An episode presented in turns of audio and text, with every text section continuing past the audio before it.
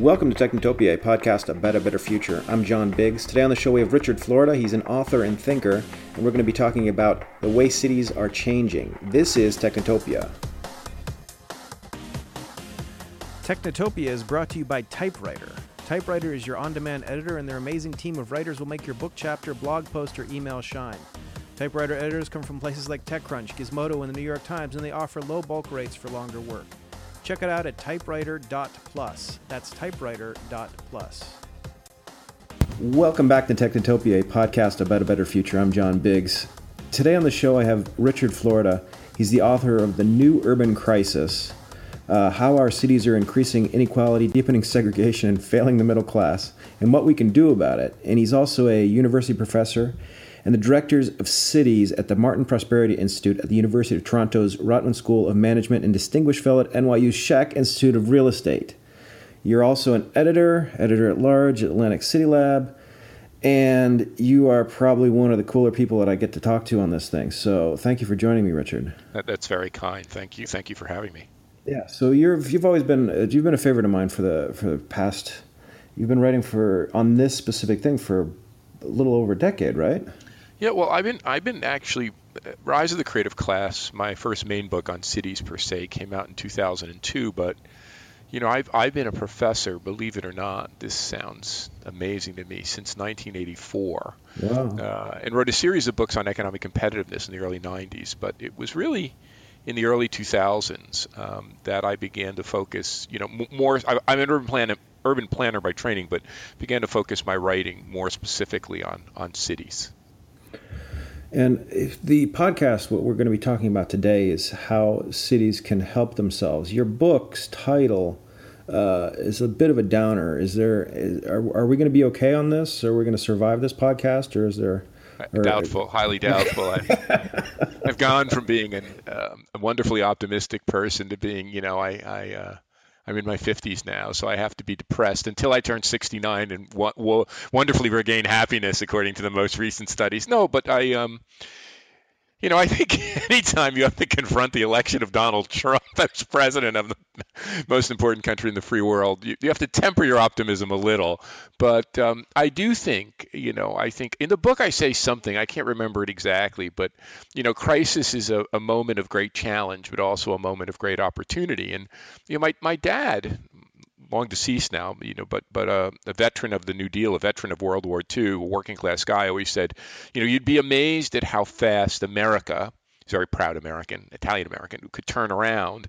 Uh, and I think the book is really my wake up call, but hopefully a wake up call to cities, especially great cities like San Francisco and New York and London, uh, that we better get our act together because we're, we're headed down a road that if we don't get our act together, we, we may we may screw up you know, uh, what your title of your, te- your podcast, this mm-hmm. kind of technologically driven world, we may screw up the best innovative asset we have, our cities, if we don't get our act together now.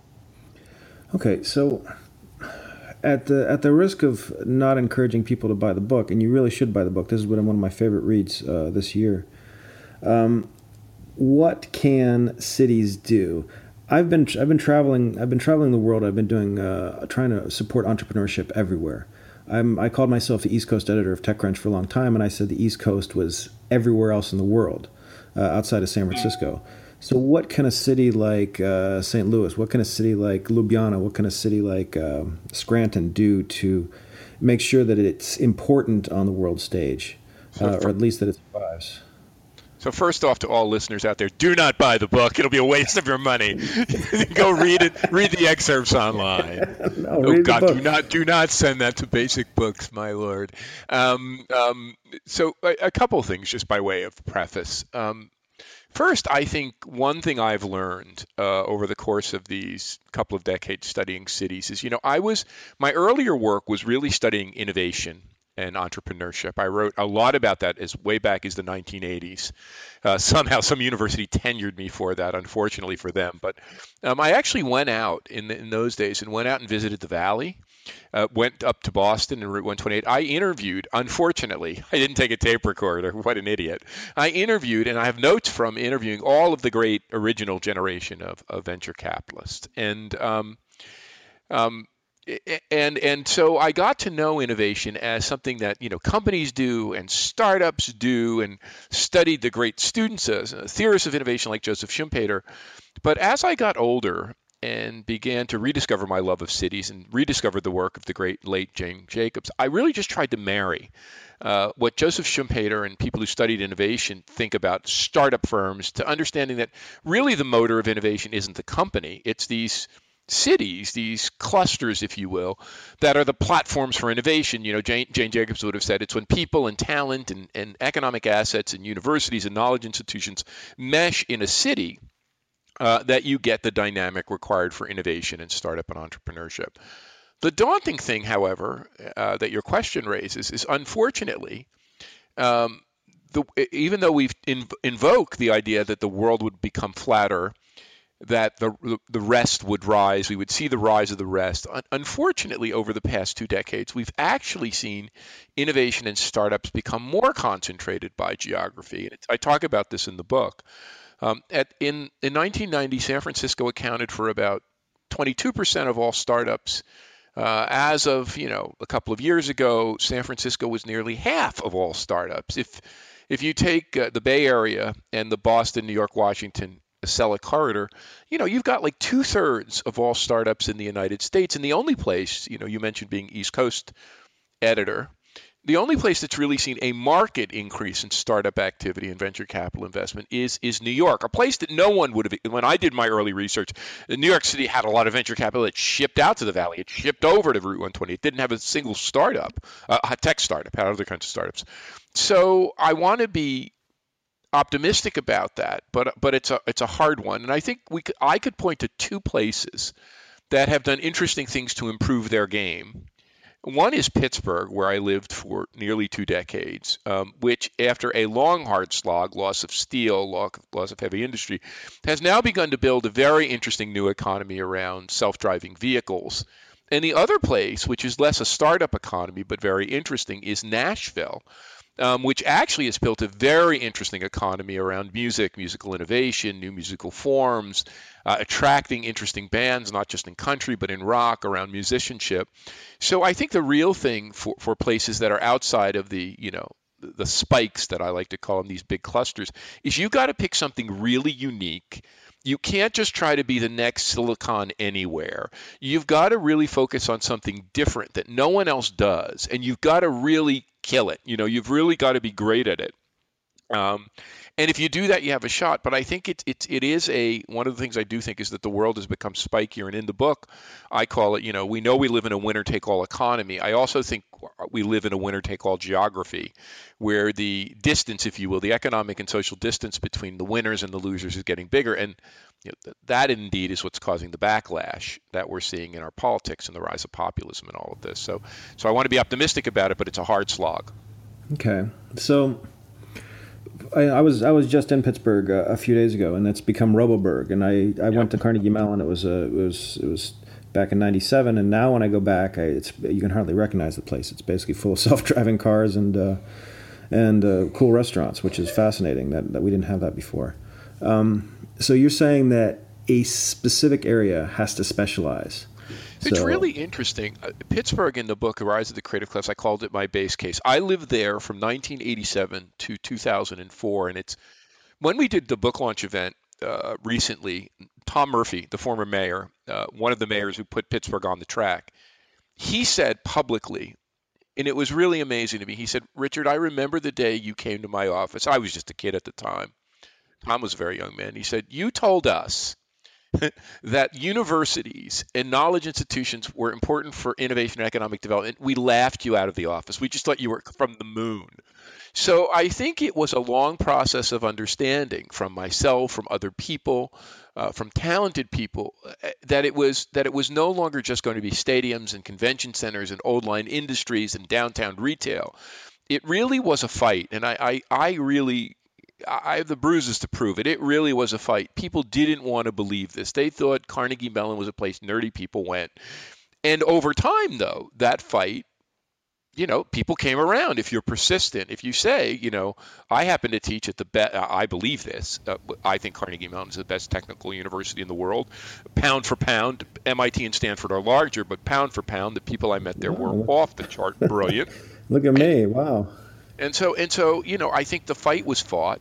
And for many years, Carnegie Mellon, you know, those the Roboburg was ignored. You know, even I, with all of my prescience, when I would see the robotic tanks driving around in the driveway, I'd be like, what lunatic could think that's going to be a market, you know, a robotic tank? And you, but I think that's the wonderful thing about having a great university. You never know. I could have never predicted. I remember the first time Raj Reddy told me, you know, Richard, we're going to have an environment in which computing power is going to be there anytime, any place, anywhere. You know, I'm, I'm, I'm now typing then on my 286 IBM machine going, he's completely lunatic. But I think a great university with great visionaries provides that. And, and ultimately, it was that ability of Carnegie Mellon to do very out of the box things that laid the seeds. And then, of course, you know, Pittsburgh has this amazing environment, this industrial history, these warehouse buildings, these old factory buildings, spectacular neighborhoods, turn of the century neighborhoods, hills, you know, magnificent parks, and and finally, you know, it's affordable. So these young chefs and young people can, you know, you're not going to be a young chef in New York unless mom and dad bankroll your operation. So they could migrate to Pittsburgh, and um, uh, you know, it's become really a place that is turning itself around, and it finally is elected a spectacular mayor. I mean, Bill Peduto is is so incredibly brilliant. You know, guy I've known for nearly 20 years. So I think it really becomes a model of how to do it. But the point is that for listeners, it really took a generation. You know, it, it is a generational. This is not overnight success. This is a generation of hard work and fighting and, and pushing and pulling and and ultimately everybody wants the best thing for their city. But I think in, in this case, Pittsburgh really has turned the corner big time. So let's go. Let's go down uh, I seventy. What about what does Wheeling do? Well, I mean, I mean, my view on this, and I talk about this in the book, is that even Pittsburgh, never mind Wheeling, one way to build on their strengths is to connect them better with transit and faster rail. You know, there's a, a, remarkable study that came out from professors at the University of California at Berkeley and I believe at Chicago, which talked about the cost of land use restrictions. You know, restricting land use and building, and in San Francisco, and that how it's making housing prices go up, real estate prices, it's constraining innovation. It says all of this costs the U.S. economy about one and a half trillion dollars a year in lost output. And there's a footnote in that paper which is but if if you build high speed rail and better transit to connect uh, San Francisco to outlying areas, it would have an effect that would far dwarf um, uh, uh, deregulating land use. You know, if if Wheeling and Pittsburgh uh, were connected with fast transit to one another. Moreover, if Pittsburgh was tr- connected with faster transit to New York or Washington, D.C., I think that's really going to help pull these outlying zones where, where people may want to live, which are providing affordable housing, but don't have that economic dynamism. And then back to your original question. Look, I, I think every place has certain assets it can build on. And really, most places look past those assets. So, one of the things Pittsburgh did, and maybe other places didn't, is Pittsburgh really started to take account of its assets and look at its knowledge assets, look at its universities, look at biotech, software, robot, whatever, whatever it did. And I think it most places don't. You know, they just go for quick fixes. So I think really doing and, and then figuring out what's really different. You know, we talked about this, that the kind of Nashville model or the Pittsburgh model. Pittsburgh was never going to compete straight up against Silicon Valley in the things Silicon Valley does well. It would never compete against Boston in the things Boston. New York couldn't do it. New York had to find new media, really, uh, new media to be its competitive edge. I mean, Pittsburgh stumbled in to self-driving vehicles where they had real super expertise. Um, and I think that's what it really takes just figuring out the things you do really well and, and investing in them and making yourself a magnet for both knowledge institutions and talent and people, you know, who will come. They, they will come to a place that's really good at something. At the risk of belaboring the point, what does what does a city like who who who defines what that uh, focus of research is? Is it the university? Is it the mayor? Is it a small organization of, of folks who think this this is the thing that has legs versus everything else? So a, that's a super, super question. I, I, I just want to backtrack one second and say, you know, this really isn't rocket science. Um, the people who built the Boston uh, thing and who built Silicon Valley understood this. It was one guy, Frederick Terman, the, the great dean who was at uh, MIT, and then decided he, he would go to Stanford when it was a backwater before there. I mean, Hewlett and Packard were his students, you know, and he said, you have to build steeples of excellence. And if you build a steeple of excellence, now think about this. Boston was a declining textile and boot and shoe town with burned out factories around MIT at the time. Stanford was a bunch of orchards. There was nothing going on there. And Terman said, if you could build a steeple of excellence, so I think that's it, a steeple of excellence, it, and I think it's a two part, given your question, a two part thing. On the one hand, I think you want at the level of research or, or um, innovation or exploration to take as many bets as possible because you don't know what's going to hit. So, a great university, Carnegie Mellon, is Stanford. We could go on, many of them. You just want people doing crazy things. And you don't want to say, let's focus on here or that. You know, when I went to Carnegie Mellon, Dick Cyert was the president and Angel Jordan was the provost, and they said something remarkable. We just support smart people, and you know, other universities may have 30 people working in a field we might put two or three people together and they can outproduce. And we don't care. We'll invent a new field. We'll take an industrial engineer and a computer science or Richard, an urbanist like you, and pair that person with somebody in technology, and something cool will come of it. I mean, Herb was just Herb Simon, who was you know, a genius and Dick Cyert's partner, in understanding that you really made advances at where disciplines cross. So you make a zillion bets but I think once a bet starts to pay off, that you know it's it's a simple venture capital model, as you know better than me. Once a bet starts to pay off, that's when you focus on it, and, and then I think it's when you need university support, you need financial support, you need support for the mayor, the chamber of commerce or its equivalent. You need space to be mobilized. Uh, you need to you need to really be vigorously uh, activating around that. You need you know the quality of place to attract people. But I think you're doing both. You're both focusing on taking uh, both both spreading your bets and, and, and, and investing in a zillion things that might happen, but looking for the stuff that starts to pop up, and then focusing and driving your economy. And I think you know, AnnaLee Saxenian, you know, still her book on the Valley is, is the best one.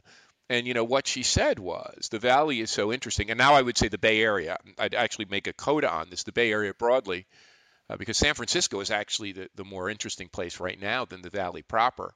Um, that what it has done is taken so many bets that it can shift, you know, from semiconductors to personal computers to laptops to mobile to social, uh, even, even uh, the biotech. It really is taking bets all the time at a, across a wide variety of technologies, and that's why the place itself is so important because it's not just one technology field or one technology cluster or one firm or one university.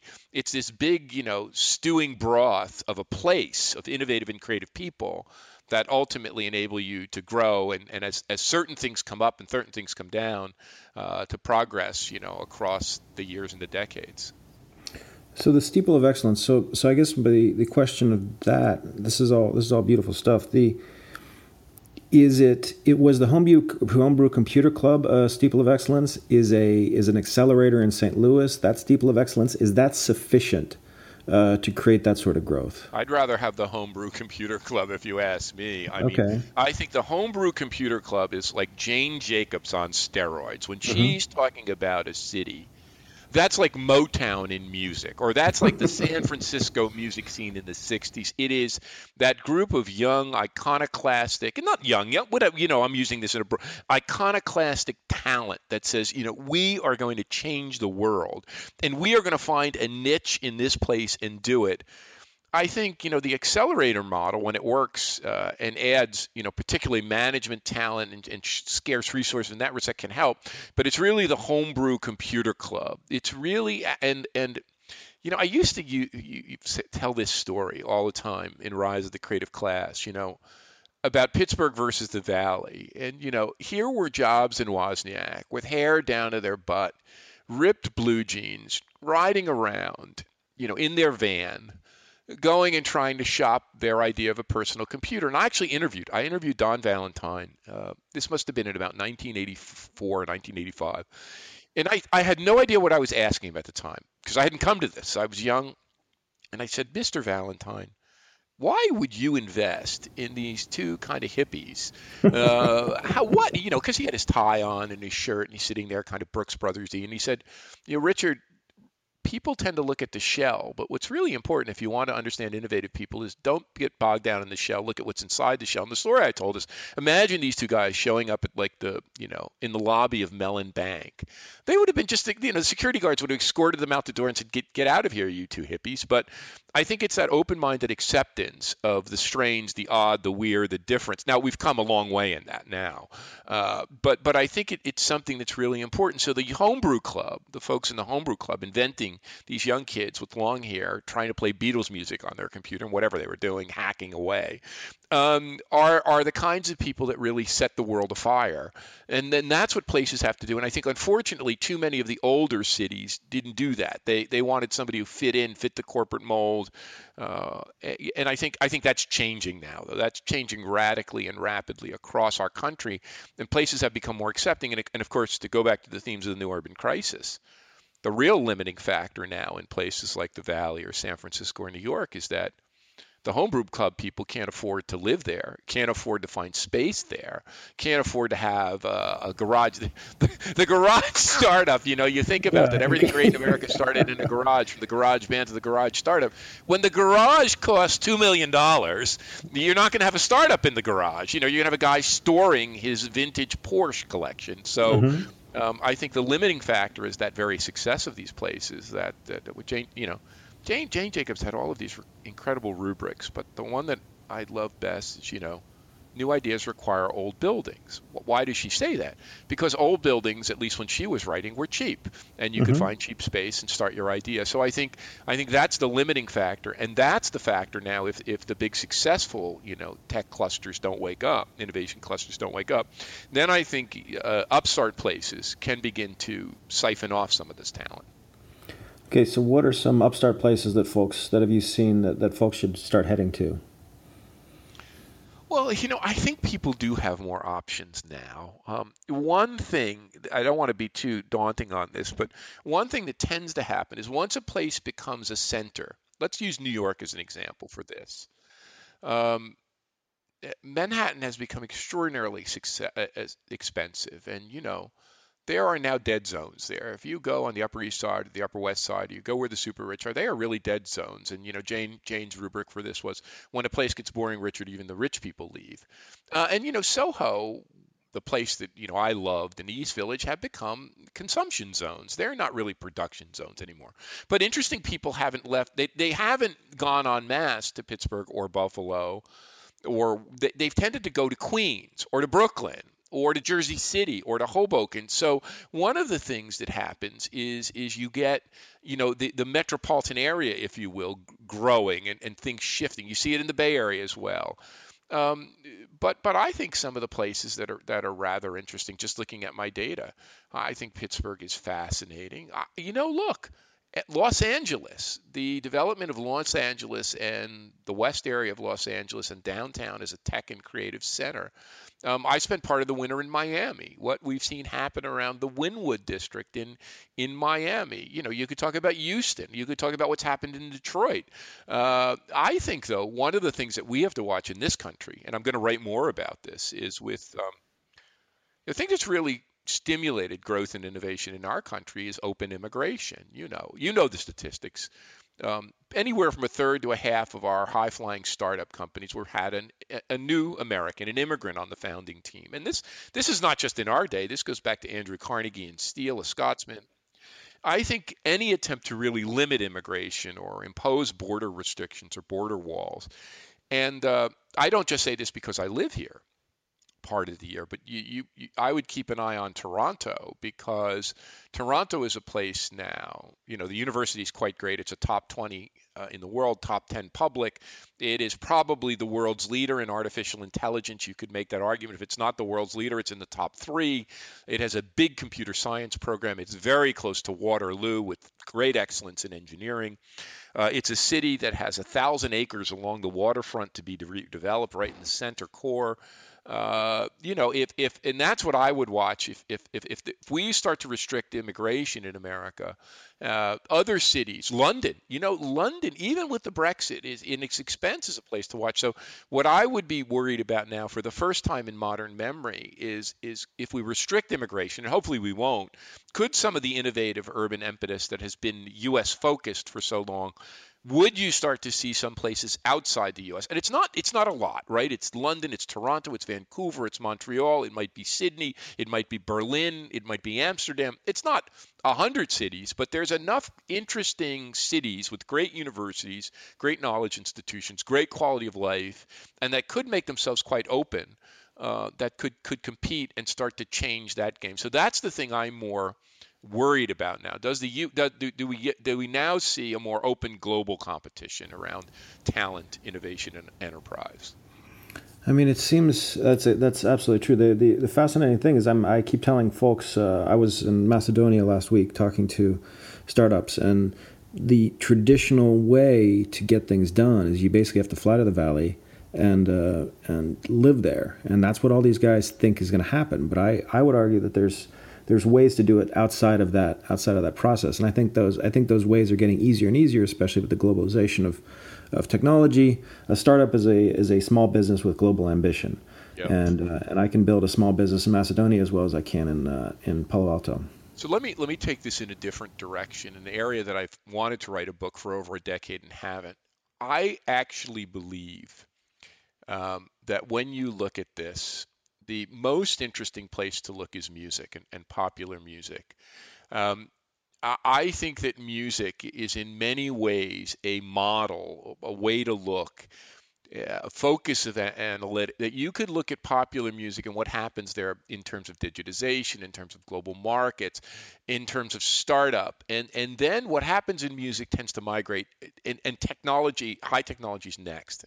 And let me give you two examples. One I mentioned is Nashville you know, how Nashville, which was an outlier, kind of hillbilly music, how Nashville very strategically, as a community with a great mayor named Karl Dean, another great mayor now, Megan Barry, said, look, we can take this music thing because we have excellent studios and excellent radio stations and we have excellent musicians and we can scale around it. So, yes, it's going to be hard to compete against the best of the best, New York, Los Angeles, London. But they did it. You know, they've they've now, in terms of growth in the music industry, accounted for most of it. You know, now LA and New York still have more of it in London, but Nashville is a real player.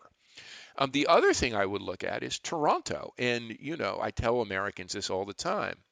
You know, not just just they may know Justin Bieber's from Canada, but who cares? You know, uh, this guy named Drake who in many other decades would have moved to New York or LA or London, decided that Toronto was his home, that he wanted. Uh, there's a great quote from Drake where he says, you know, his dad's American, his mom's Canadian we'd go visit his dad in Memphis, and he would see all these Americans bragging about how cool Memphis was in a music scene and their sports team. And he said, You know, my town's just as cool, and the Raptors are just as much fun as your basketball team. And I wanted, and, you know, this whole thing of the six for the area codes. So now the Weeknd comes up in Toronto, and Toronto now you know, don't get me wrong. Uh, Drake goes to New York and he goes to LA and he goes to Miami or wherever he needs to go, but he's still and now a Torontonian based more or less out of Toronto, engage just like you said about your Macedonian startup.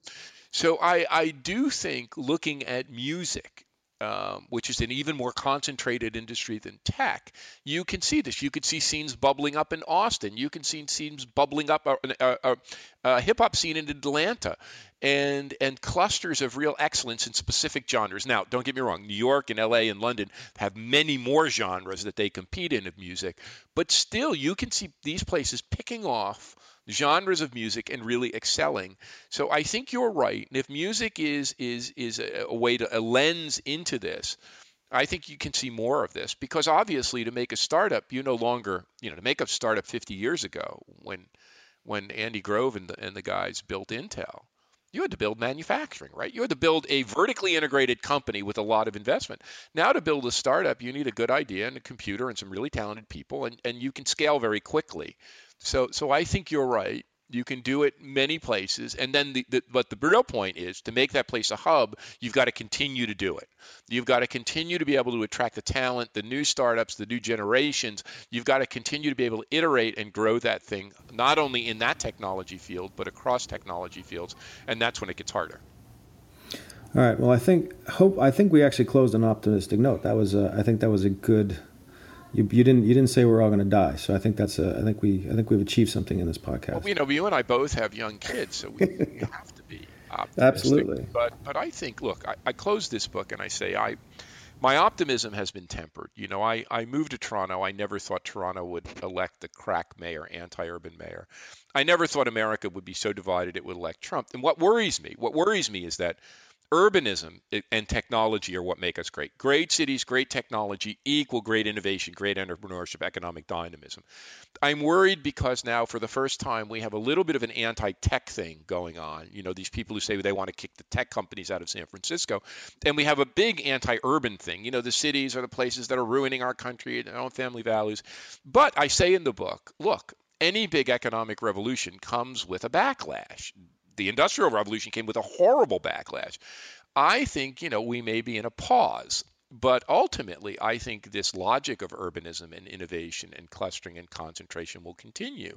And I think we'll figure it out. And the reason I think we'll figure it out is because cities are big, complicated, economically messy, and politically messy places. But if I look at the places that are most progressive, if you will, economically and politically, they're all the same places like New York and San Francisco and Boston and Pittsburgh and Austin and Nashville that are doing it. So, so yes, there may be a backlash, but but I think you know over the course of the next decade or two, we'll find our way out of it, and uh, we'll, we'll we'll finally realize that this combination of technology and innovation in cities is what drives our economy, and, and we'll make it better. Perfect. Richard Florida, his new book is The New Urban Crisis How Our Cities Are Increasing Equality, Deepening Segregation, and Failing the Middle Class. It's available now. Uh, thank you very much, Richard. This, is, uh, this has been great.